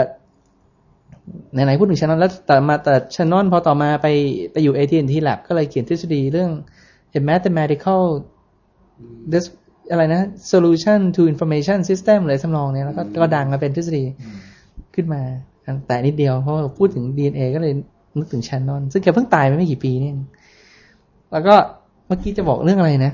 Abyss Abyss ได้ดูป่ะได้ดูเอ้ยชอบ Abyss นี่สนุกมากเฮ้ยเฮ้ยทำไมเราแก่กันวันหนังมาสิบกว่าปีหมดเลยนะนี่เนี่ยนี่กลัวว่าคนฟังอาจจะจำไม่ไม่ไม่เคยดูกันแต่จำได้ว่า The Abyss เนี่ยเป็นเรื่องของเจมส์แคมเมรอนกำกับนะอ่าครับเป็นเป็นเรื่องของวิทย์อะไรนะ นักสำรวจใต้น้ำที่ที่บังเอิญอยู่แถวนั้น แล้วมันมีเหตุการณ์อะไรบางอย่างที่ว่ามันมันเหมือนกับอะไรมันหล่นลงไปใช่ไหมกัมมันตภาพรังสีได้หล่นแล้วมีการเหตุการณ์ว่าเฮ้ยเรือมันดำน้ำของเอ่อเรือดำน้ำของสหรัฐที่มีที่ นิวมีเคลียร์หรือเนี่ยนิวเคลียร์ตะกูคนอื่นจะเอาไปก็เลยต้องให้ใครสักคนที่อยู่ใกล้ๆบริเวณนั้นไปช่วยกู้ ใช่ ซึ่งมันเอ่อเขาไปกู้เองด้วยไม่ได้ เพราะว่ามีพายุอ๋อออยู่ข้างบน แล้วก็เขาคิดว่ามีเอ่อทีมเรือดำน้ำเอ้ยมีคนมีนัก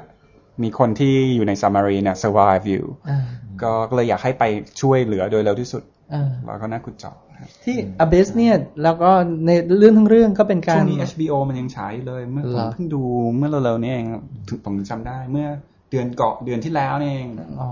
เสียดายแต่แต่ Abyss เนี่ยมันมันเป็นเรื่องว่าพอแล้วสุดท้ายก็สหรัฐก็ส่งกองทัพมา แล้วก็ลงไปเลยใต้น้ำแล้วก็ไปแปลมามีเรื่องของมนุษย์ต่างดาว ไปเจอว่าข้างในใต้น้ำมันมีมนุษย์ต่างดาวก็โผล่เข้ามาแล้วจบ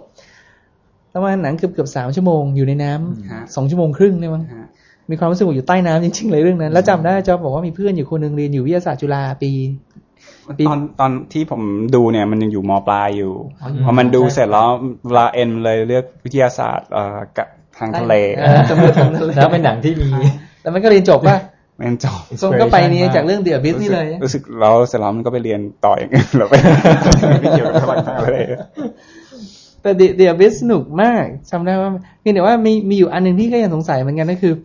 เดียบิสเนี่ยตอนมันจะมีอยู่ตอนท้ายเรื่องที่จะต้องส่งพระเอกลงไปในน้ำแล้วมันมันมันพูดถึงตอนต้นๆนิดหนึ่งแต่ตอนท้ายคือพระเอกต้องลงไปในใต้น้ำลึกแล้วก็ไม่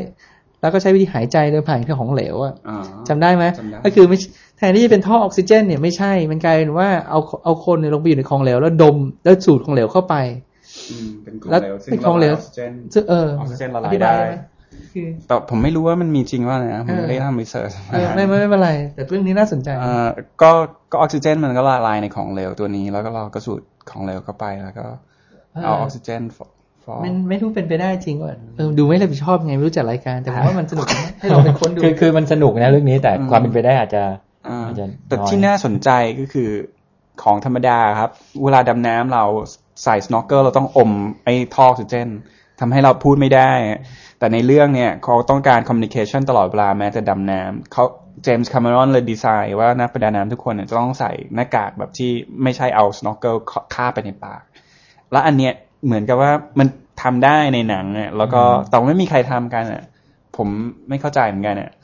แล้วมันน่าจะดีอะ เออแล้วก็เพราะว่าเราบางคนลงไปทำงานใต้น้ำอย่างเงี้ย มันต้องพูด ออกเหล็กใต้น้ำอย่างเงี้ย มันต้องคอมมิ n น c a t e กันใช่ปะครับอืมแล้วก็เร็วๆเนี้ยเรื่องไอ้ซีรีส์ทาง HBO Triangle ครับอ่าฮะมันมันตลกมากเลยครับ คือนักประดาน้ำลงไปคาบ snorkel อย่างเงี้ย เสร็จแล้วมันพูดกันในน้ำอืมนี่มันเป็นข้อผิดพลาดมาก ๆ เลยของหนังเอ่อเอ่อตอน triangle ตอนแรกเลยนะอ่าฮะซึ่งมันเป็นไปไม่ได้ไงในในเจมส์คา m มรอนเขาก็นึกอยู่แล้วว่ามันเป็นไปไม่ได้ เขาเลยดีไซน์ไอ้หน้ากากดำน้ำประดาน้ำนี้ผมซึ่งผม รู้สึกทึ่งมากเลยแล้วมันเป็นแบบเรื่อง abyss เนี่ยเป็นเรื่องเหมือนกับเรื่องที่เอาเจมส์คา m มรอนฝึกฝีมืออ่าฮะไอ้เรื่องเอ่อมนุษย์ไททานิกไททานิกแล้วก็ Terminator 2 ด้วยอ่าอ่าจริงน่าจะพูดถึงเอา Terminator technology 2นะเอ้ย Terminator นี่ยิ่งเป็นหนังคลาสสิกเรื่องหนึ่งแต่ถ้าผมจะชอบ Abyss มากแล้วถ้าถ้าถ้าจะพูดถึงความชอบยังไงก็ยังชอบ Abyss มากกว่า Terminator ละ Terminator 2ชอบมากก็ก็โอเคชอบพอๆกัน แต่ผมจะชอบ Abyss มากกว่าเยอะเลยชอบ Abyss เออก็ Abyss ก็ชอบมากกว่าสิ่งอย่างนั้นนะมันต้องเป็นหนังที่ดูในระบบเสียงที่ดีจริง ๆ นะ ถึงจะถึงจะแบบสนุกมาก ๆ เลยโอ้แต่ Abyss จำได้ว่าดูที่ m c k e n n a จำดูแมคแนมเหมือนกันครับอ๋อเหรอ m c k e n n a แล้วเป็นโรงมินิด้วยอะ อืมโรงมินิที่แบบตอนที่มันเปลี่ยนฟิล์มมันจะหยุดสักพักหนึ่งอะจำได้แหละรอผมดูที่20บาทนะครับอ๋อเหรอใช่นั่นแถวหน้าเลยนะแถวหน้าโอ้คนสมัยนี้ได้ยินตัวหนัง20บาทคงนึกไม่ออก กว่า20ปี อืม ใช่ครับใช่กว่า20ปี แล้วก็ในระหว่างที่บันทึกรายการเราก็เปิด imdb.com Internet Movie Database ไว้ด้วย แล้วมันจะมีเรื่องในส่วนของ trivial ว่าเมื่องหลังอะไรทำมีอะไรบ้าง ซึ่ง trivial นี่เขาก็เขียนว่า เขาใช้คำว่า fluid breathing เขาบอกว่ามันเป็นไปได้โดยใช้ทดลองโดยใช้หนู แต่ก็มีแค่นี้นะ เราก็คนอาจจะหายใจไม่ได้ออกซิเจนอาจจะไม่พอออกซิเจนสำหรับคนที่ความต้องการคนอาจจะไม่พอในฟลูอิดแต่แต่ว่าหนังเรื่องนั้นมันคือ1989มันคือประมาณ17ปีที่แล้วอืมแล้วเก่าขแล้วนาดนั้นนี่หว่าเออดูเลยไม่ได้เออนี่เรามันหกไม่ตอนตอนนั้นผมก็นั่นไง ผมก็อามยุหาวิทยาลัยกันแล้วนะอืมอายุห้าขวบ อยู่อายุปหกบ้าปะหนึ่งเก้าแปดเก้าเราเข้ามาเราอยู่ราชกระบังกันปีเท่าไหร่หนึ่งเก้าแปดเก้าแหละเข้ามหาลัยแล้วเฮ้ยผมอยู่ประถมอยู่เลยนี่หนังอีกเรื่องหนึ่งที่คิดว่าจริงๆแล้วเอาความเป็นไปได้จากวิทยาศาสตร์เนี่ย เรื่อง contact อ๋อเพราะ Contact นี่จริงๆก็เป็นหนังสือมาก่อน คนเขียนนี่คือ Carl Sagan ซึ่งจริงๆแล้วเป็น professor ที่ที่คอร์เนลอ๋อแล้วก็ คือวอวอจบจากคอร์เนลนะครับ ก็ไม่คือจำได้ว่าตอนนั้นช่วง roommate เนี่ยเขาจะแนะนำว่าเนี่ยที่ที่เนี่ยมีอาจารย์คนหนึ่งดังมาก ก็เนี่ยบอกว่าเป็นชื่อ Carl Sagan แล้วก็บอกว่าเนี่ยมีหนังอะไรเงี้ยก็เลยจำชื่อเขาได้แต่พอไปดู Contact จริงไม่ได้ ก็เรื่องเรื่องนั้นนี่มันพูดถึงความเป็นไปได้ว่าเราจะดีเทคอืมไอสัญญาณชีพจากดาวดวงอื่นอะไรเงี้ยใช่ป่ะซึ่งจริง ๆ แล้วมันก็มีมีฟันดิ้งจากรัฐบาลจริง ๆ ที่จะให้ทางนักวิทยาศาสตร์ของอเมริกาเนี่ยศึกษาแล้วก็ มีจานโครงการเซติฮะอ่า Search for Extraterrestrial Intelligence อ่าอ๋อซึ่งเรื่องนี้คือคิดว่ามีความมีผูกกับเรื่องจริงค่อนข้างเยอะอ่าอ่าในในเรื่องจะมีนักนักวิทยาศาสตร์ของ SETI คนหนึ่งตาบอด แล้วก็ฟังหูฟังอย่างเดียว แล้วก็ฟังอ่าเสียงสัญญาณอ่าฮะแล้วก็ detect ได้ว่าเออนี่เป็นเสียงสัญญาณจากมนุษย์ต่างดาว ซึ่งจริงๆโครงการ SETI ก็มีนักวิทยาศาสตร์คนนี้ อ๋อนี่นี่คือเรื่องจริงเลยครับอ๋อในนี้อืมอืมแล้วขอโทษครับครับ ไม่ต่อต่อได้เลย แล้วแล้วยังไงคอน Contact จำได้แค่ว่ามันคือเอ่อเนี่ย Jodie Foster ถูกส่งไปใช่ไหมแล้วกลับมาแล้วเหมือนกับว่าไม่มีใครเชื่อโอ้ยมันตอนท้ายๆเรื่องนั่นคือตอนท้ายท้ายๆๆเรื่เรื่อองงอ่าใช่แต่ที่จีบอกคือโครงการนี้จริงๆ แล้วมันมีสถานที่ที่ไอจานใหญ่ๆอย่างจานดาวเทียมที่เอ้ยไม่ใช่จานดาวเทียมจานที่รับสัญญาณใหญ่ ๆ ที่มันจะอยู่ใน ถ้าจะไม่ผิดในอเมริเปกาโตริโกใต้ครับอ่าอันนั้นนะมีอยู่จริงครับอ่าแต่ว่าโอเค ในหนังนี่มันก็บอกว่ามันสามารถดีเทคสัญญาณบางอย่าง แล้วก็มาแปลความเป็นภาษาคณิตศาสตร์ใช่ป่ะฮะเพราะว่าโอเคมันภาษาที่สามารถสื่อสารกันได้ สมมุติว่าสมมติฐานว่ามีชีวิตนอกโลกนอกโลกจริง ๆ เนี่ย ภาษาที่จะสื่อสารมันต้องไม่ไม่ไม่ใช่ภาษาที่เป็นภาษาพูดอย่างเงี้ยใช่ป่ะครับมันต้องเป็นอะไรที่มัน สามารถแปลความได้ ซึ่งในหนังก็บอกว่ามันคือเป็นคณิตศาสตร์แต่ว่าคอนแทคไม่ค่อยสนุกเท่าไหร่ในในในแง่ของหนังอาจจะไม่สนุกเท่าไหร่ใช่ไหมพูดพูดถึงคอร์เนลจำได้ว่าบอกเคยบอกว่ามีรุ่นพี่คนหนึ่งที่จบปริญญาเอก แล้วพอจบแล้วจบปริญญาเอกด้านวิศวกรรม แล้วปรากฏว่าไปเป็นมือเขียนบท Star Trek ใช่ไหมอ๋อไม่ไม่ใช่ไม่ใช่ อันนี้เป็นเรื่องของอาจารย์อ๋ออาจารย์อาจารย์เล่าให้ฟังบอกว่า ตอนนั้นเรียนเรียนเรียนเรื่องเลเซอร์ อ่าแล้วก็เป็นอาจารย์เข้ามาสอนอาจารย์ยังค่อนข้างหนุ่ม ก็เป็นอาจารย์มาสอนแทนอะไรเงี้ยแล้วก็อาจารย์ก็บอกว่าเนี่ยเพื่อนของอาจารย์คนเนี้ยเขาเป็นอยู่ในทีมงานเขียนอาของ Star Trek แล้วก็บอกว่าจริง ๆ แล้วเนี่ย Star Trek เนี่ยโอเค ถึงเนื้อเรื่องแหละอาจจะแบบโม้ๆไปบ้างอะไรเงี้ยแต่ว่ามีหลาย ๆ อย่างที่เขาใช้นักวิทยาศาสตร์ หรือนักฟิสิกส์ที่ไปเขียนจริง ๆ แล้วก็พวกสับแสงต่างๆ ที่ใช้เนี่ยอาจจะมีสับแสงที่ อาจจะยืมมาจากศัพท์วิทยาศาสตร์จริง ๆ ไปใช้ค่อนข้างเยอะ ถึงถึงจะไม่ ไม่ใช่เป็นความเป็นไปได้จริง ๆ ก็ตามนะ แต่ว่าพยายามพยายามให้มันใกล้เคียงกับวิทยาศาสตร์ค่อนข้างเยอะอืมก็เป็นอะไรที่น่าทึ่งดีครับ ก็แต่ว่าหนังอเมริกันบางเรื่องมันก็แค่แค่แบบขอให้มีศัพท์อ่าวิทยาศาสตร์เข้ามาอ่าแค่นั้นก็พอ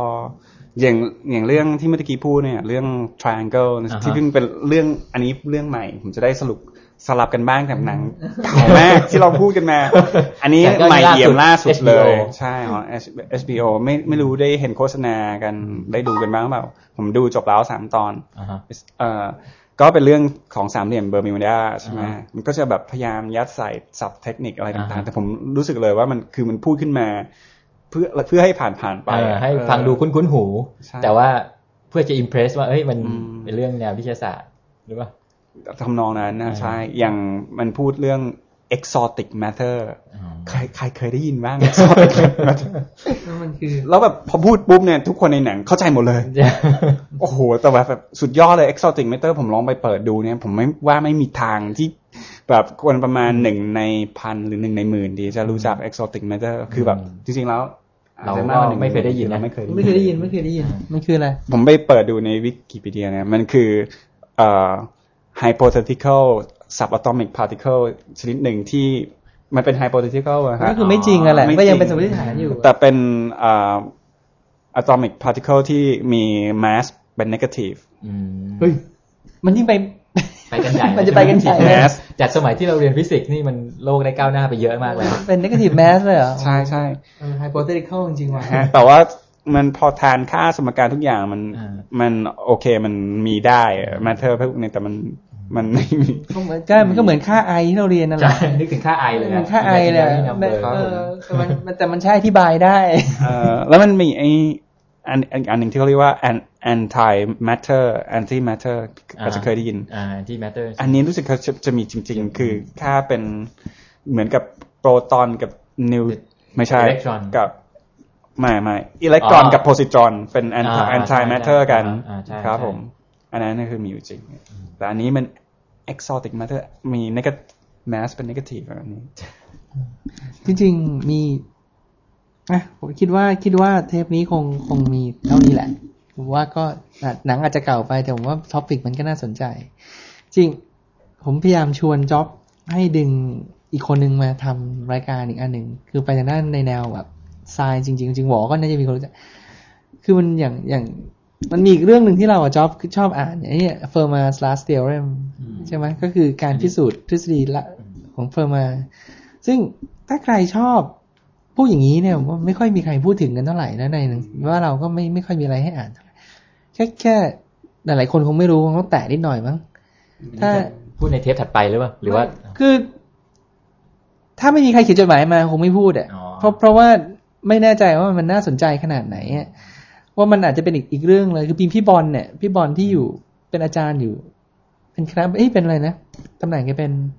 ตอนนี้คงเป็นอาอาจารย์สอนผมไม่ไม่ทราบไม่ตำแหน่งพี่บอลแต่ว่าพอทางการพอสมควร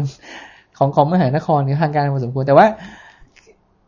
มันมันจะมีอยู่ไม่กี่คนหรอกที่พูดเรื่องอย่างเงี้ยเพราะมันเป็นมันเป็นมัน geek จริงๆอะมันเป็นเนิร์ดจริง ๆ ที่คุยกันเรื่องอย่างเงี้ยเป็นยาหัวหน้าเป็นยาโทบัณฑิตวิทยาลัยบัณฑิตเออไม่น่าจะเออ ก็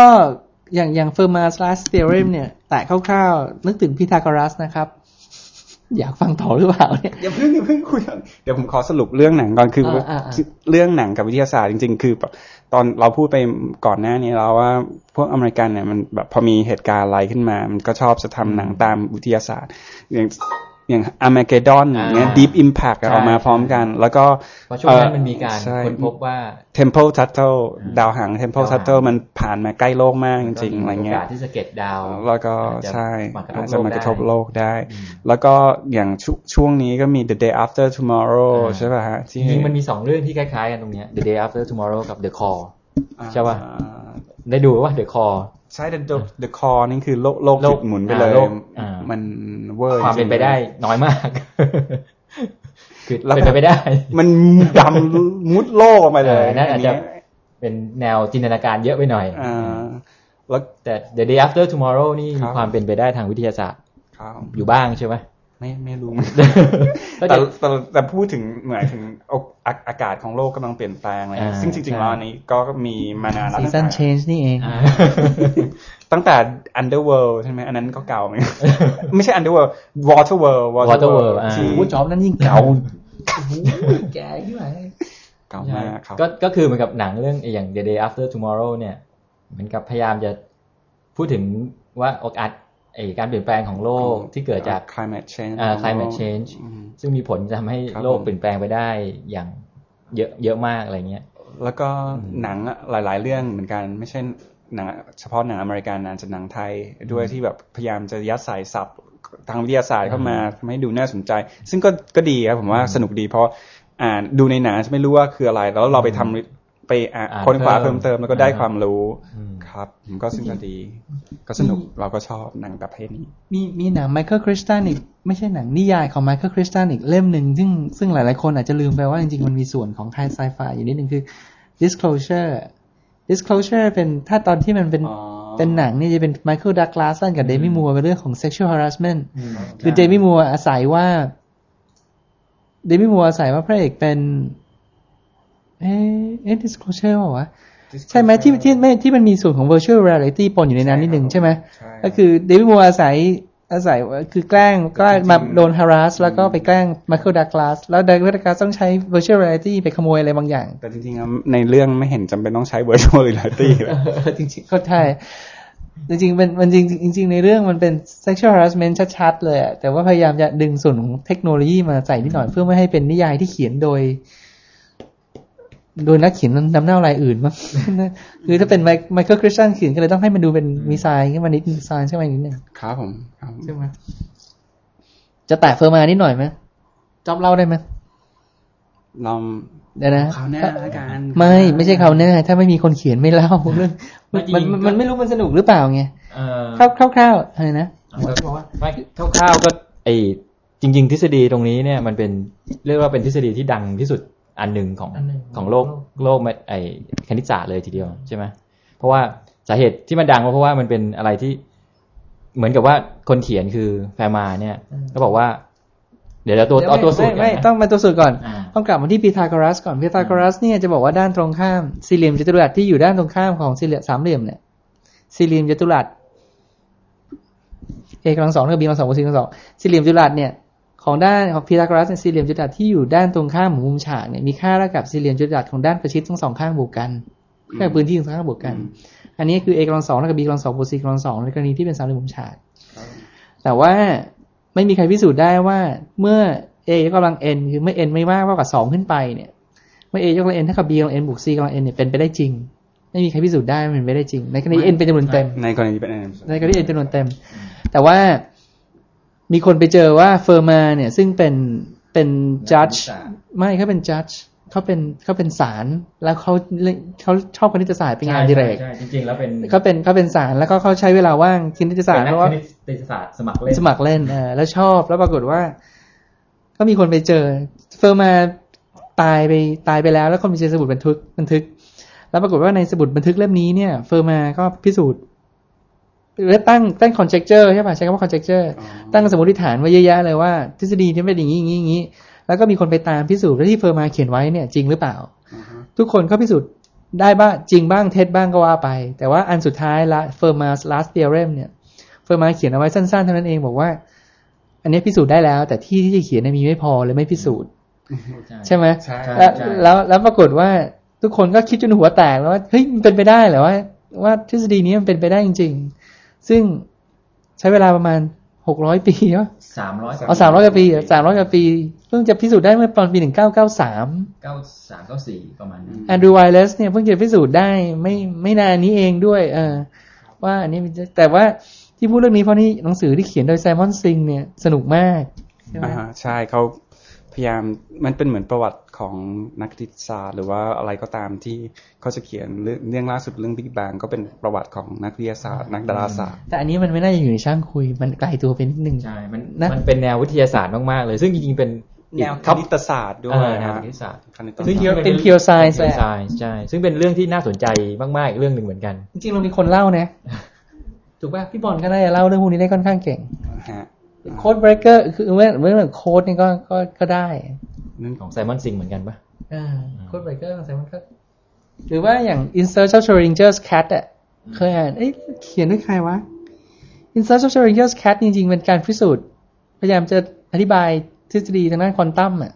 แต่ว่าไล่มาตั้งแต่ต้นเลยว่าควอนตัมแบบอะไรมาก่อนถึงมีอันนี้แล้วแบบอธิบายง่าย ๆ เลย อธิบายแบบน่าทึ่งจริงๆ slit อย่างสมัยเราเรียนฟิสิกส์ม .4 ม .5 ก็มี slit ว่า จำได้ใช่ไหมน้ำกระเพื่อมผ่านแล้วก็มีสลิดแล้วก็คำนวณอะไรเนี่ยก็ก็ยังเอามาอธิบายเนี่ย ว่ามันมีที่มาที่ไปอะไรยังไง แล้วก็พอคนนี้ที่พอคนนี้อธิบายที่พิสูจน์อันนี้เสร็จก็มีอีกคนหนึ่งมาอธิบายอีกอันหนึ่งต่อ แล้วก็มีคนหนึ่งพิสูจน์ที่แล้วเขาก็เล่าต่อไปเดี๋ยวพอไทยทันเรียนม .6 ม .5 ม .6 เลยพี่จะสอนเขาไหมไม่อะไม่มีความรู้พอไม่มีที่ความไปรู้สอนแล้วก็ ถ้าไม่มีแต่จริงๆนะถ้าไม่มีใครเขียนมา เราเราคงของเราเดิมไว้อย่างนี้อันนี้ อันนี้น่าจะแตกแตกหน่อออกไปวอก็มีจริงๆก็มีคนรู้จักที่ที่จบเป็นด็อกเตอร์ทางด้านคณิตศาสตร์อืมอาจจะพูดเรื่องพวกนี้ได้ระดับหนึ่งเหมือนกันนะจริงถ้าใช้นักคณิตศาสตร์มาพูดนี่จะน่าจะได้ได้เยอะเลยเออแต่อยู่ที่ว่ากลุ่มคนฟังด้วยเออก็ก็ลองดูแล้วกัน ก็ก็ถ้าสนใจอะไรยังไงติชมก็เขียนมาบ้างนะฮะ ก็ยังยังรอรับฟังอยู่มีเรื่องไหนที่ อยากฟังมีมีอืมเดี๋ยวไว้พี่จุ๊บจามอนมณีรัตน์ที่อยู่ชมรมว่ายน้ำครับผมอะอ่าเขากลับมาจากญี่ปุ่นแล้วเดี๋ยวจะให้มาคุยเรื่องนาโนเทคโนโลยีอ๋อเขาทำเป็นด็อกเตอร์ทางด้านนี้ ตอนนี้ทำ research ทางด้านนาโนเทคโนโลยีเนี่ยอยู่ที่ฮิโรชิมาอืมนะฮะเออ ก็น่าสนใจดี ก็น่าสนใจ ก็คงหมดเทปนี้ประมาณเท่านี้มั้ง แล้วก็เขียนเขียนอีเมลมาหากันมั่งนะครับ ที่ภาสกร at ช่างคุย com p a w s a k o r n at ช่างคุย c h a n g k h u i com แล้วก็บนเว็บของเราตอนนี้มีแบบฟอร์มให้สามารถกรอกข้อความสั้นๆ แล้วกด submit มันก็มาถึงผมเหมือนกัน ก็ได้นะฮะถ้าถ้าไม่มีฟีดแบ็กกลับมานี่นึกไม่ออกจริงมันจะวิ่งยังไงต่อ แต่มีบางคนมีคนมีอยู่คนหนึ่งเขียนจดหมายมาอยากฟังเรื่อง CDMA กับเรื่อง DRM จริง ๆ เราคุยกันเราเรามันเราคุยกันเรื่อง 3G กันมาครั้งหนึ่งอ่าแต่ว่าเราไม่ได้ไม่ได้เราไม่ได้ไม่ได้เราบันทึกไว้เออก็ก็อาจจะเป็นอีกเรื่องหนึ่งซึ่งต้องเป็นอันนี้คุณวรวัตรต้องไปต้องไปทำกันเราไปกันบ้านมาว่า 3G ทำข้อสรุปมาจริงมันมันก็ไม่ค่อยยากอะอ่ถ้าถ้าเอาป็นการเล่าเล่าเรื่องให้ฟังเล่าได้เรื่องนะให้ฟังมาก่อนว่าในเทคโนโลยีทั่วไปมีอะไรเป็นอย่างนั้นบ้าเออก็ได้ ก็ก็สามทีมกับ DRM DRM นี่เดี๋ยวไปค้นมาให้แต่จริงๆอยากคุยกับคนของของค่ายเพลงมากกว่าอืมคือคือ DRM เชื่อว่าหลายๆคนเขารู้ คืออะไรกันเดี๋ยวเผื่อ Digital Rights Management ก็คือการควบคุมสิทธิลิขสิทธิ์ของด้านที่เอ่ออะไรนะ ทางด้านดิจิตอลเนี่ยอืมอย่างทุกวันนี้มันจะเจอปัญหาอย่างเนื่องจากว่ามันไม่มีการมันไม่สามารถคุมมันได้ Copy กันส่งไปง่ายๆเนี่ย มันก็ทำให้ผู้ที่ผลิตเสียหาย ผมอาจจะเข้าใจผิดด้วยซ้ำในคำว่า DRM อาจจะเข้าอธิบายไม่ไม่ครบถ้วน แต่ว่าในคือเรื่องเนี้ยก็มันก็น่าสนใจว่ามันจะไปยังไงต่อ คือเรื่องนี้เท่าที่เท่าที่ฟังจาก พอดแคสต์ของผู้ต่างประเทศเนี่ย มันเพิ่งนี้เป็น Open End น่ะคุยทีไรก็วงแตกอะคือมันไม่มีข้อสรุปอืมในวงการวงการเพลงนี่กระทบกระเทือนมาก แต่เขายังเข้าสรุปไม่ได้เขาจะเอายังไงเนี่ยขอเอาง่ายๆดีกว่าครับ อย่างเอาแค่ Adobe File เวลาเรา generate Adobe File เราสามารถใส่ Digital Signature เข้าไปได้หรือเปล่ายังไงอะแบบว่ามันคือ confirm ว่าเนี่ยเป็นไฟล์ที่มาจากเราอ๋อหรือว่าเออไม่รู้ แค่ encrypt PGP อะไรธรรมดา Adobe Adobe เหรอเออมาแล้วว่า Adobe นะ Adobe เช็คกับเพื่อนที่อยู่ Adobe แล้วว่าอ่านว่ายังไงแน่อ๋อแต่ก็คง Adobe แหละแล้วก็ว่า Adobe Adobe ก็ก็เมื่อกี้ผมอ่านว่าอะไร Adobe ๆ Adobe อืมนึกไม่ออกว่ะ Adobe แต่ดูแต่โหแต่ PGP ใช้เหรอเคยลองแล้วเคก็ยเคยใช้อยู่พักหนึ่งมันเคยใช้อยู่สองครั้ง แล้วปรากฏว่าลืม แล้วปรากฏแล้วก็ช่างของมันเบื่อเสียเวลาเออสุดท้ายก็เหมือนกันนะมันมันเริ่มแบบ เราก็ไม่ได้ทำอะไรลึกลับขนาดนั้นเริ่มทำให้ชีวิตมันยุ่งยากขึ้นหรือเปล่าใช่ฮะโอเคสำหรับเทปนี้ก็คงมีแค่นี้แล้วกันโอเคขอบคุณมากครับ สวัสดีครับ สวัสดีครับสวัสดีครับ